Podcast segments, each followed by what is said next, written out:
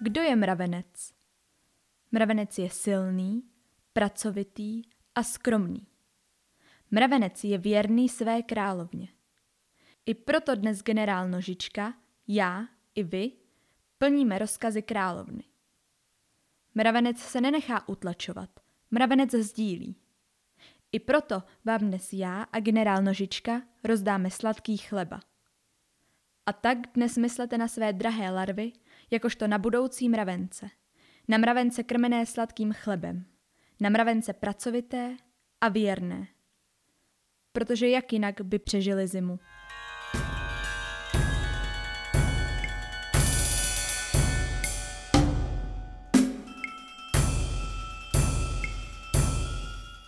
Je studený prosincový den ve stichlém lese. Po zvířatech není ani památky. Na úplném okraji lesa se pod holým stromem rozprostírá mravenčí království.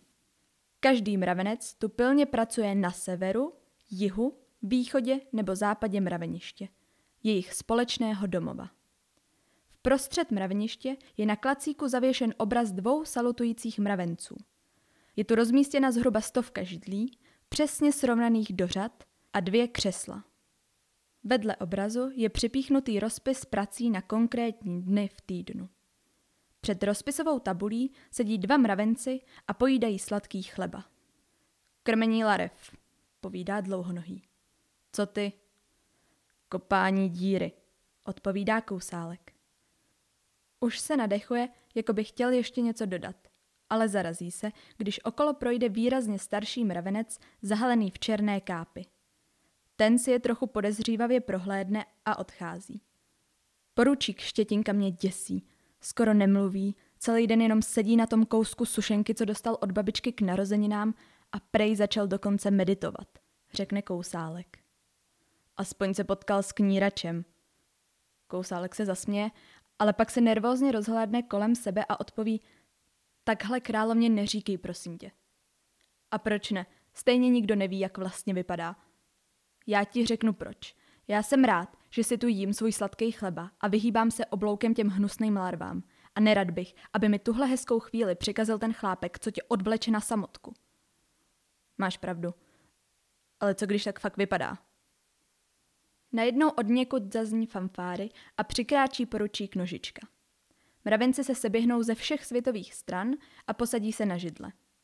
Dlouhonohý s kousálkem si přesednou na židle úplně v posledních řadách a snaží se do sebe bez povšimnutí co nejrychleji nadspat sladký chleba.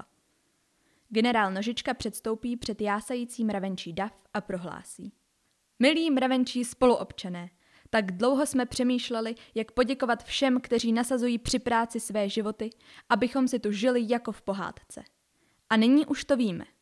Jak tedy ocenit ty, kteří hrdině bojují s beruškami a dalšími lesními zrůdami právě toho lesa, který je naší zemí, kde je všechno zadarmo a všichni se tu máme výtečně.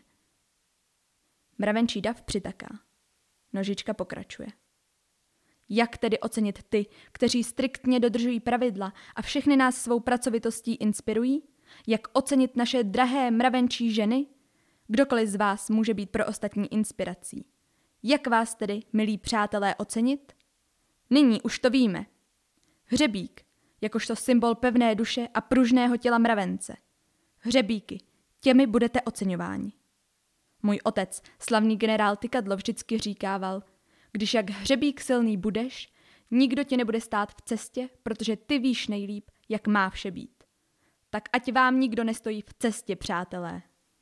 Dav zajásá. Dlouhonohý jako jediný sedí, zatímco kousálek poskakuje a raduje se. Všichni se zdají být šťastní.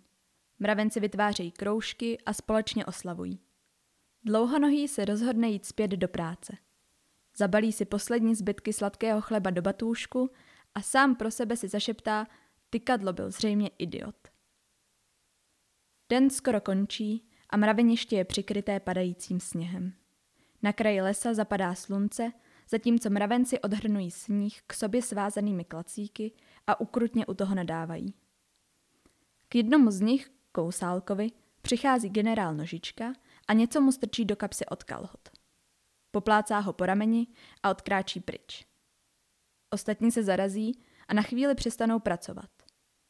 Kousálek si všimne, že na něj zírají, zrudne a jde uklízet o kousek dál. Přihlížející si mezi sebou šeptají, když on, tak já můžu taky. Všichni tu uklízíme, ale on dostane hřebíky. Ať jde nožička do prdele. A tak podobně. Všichni ale úplně stichnou, když se tu jako obvykle ve čtyři hodiny odpoledne zjeví jedna z mravenčích dělnic. Kousálek si všimne, že se něco děje, přiběhne zpátky a stoupne si nakonec z řady, kterou mezi tím mravenci vytvořili. Na povel dělnice začnou všichni pochodovat po mraveništi. Cestou zdraví ostatní mravence klasickým mravenčím pozdravem.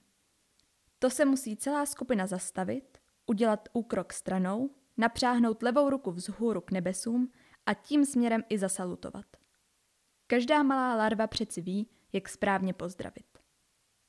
Pochodují kolem krmičů larev na východě mraveniště, dělnic a dřevorubců na jihu a kopáčů děr a hrází na severu.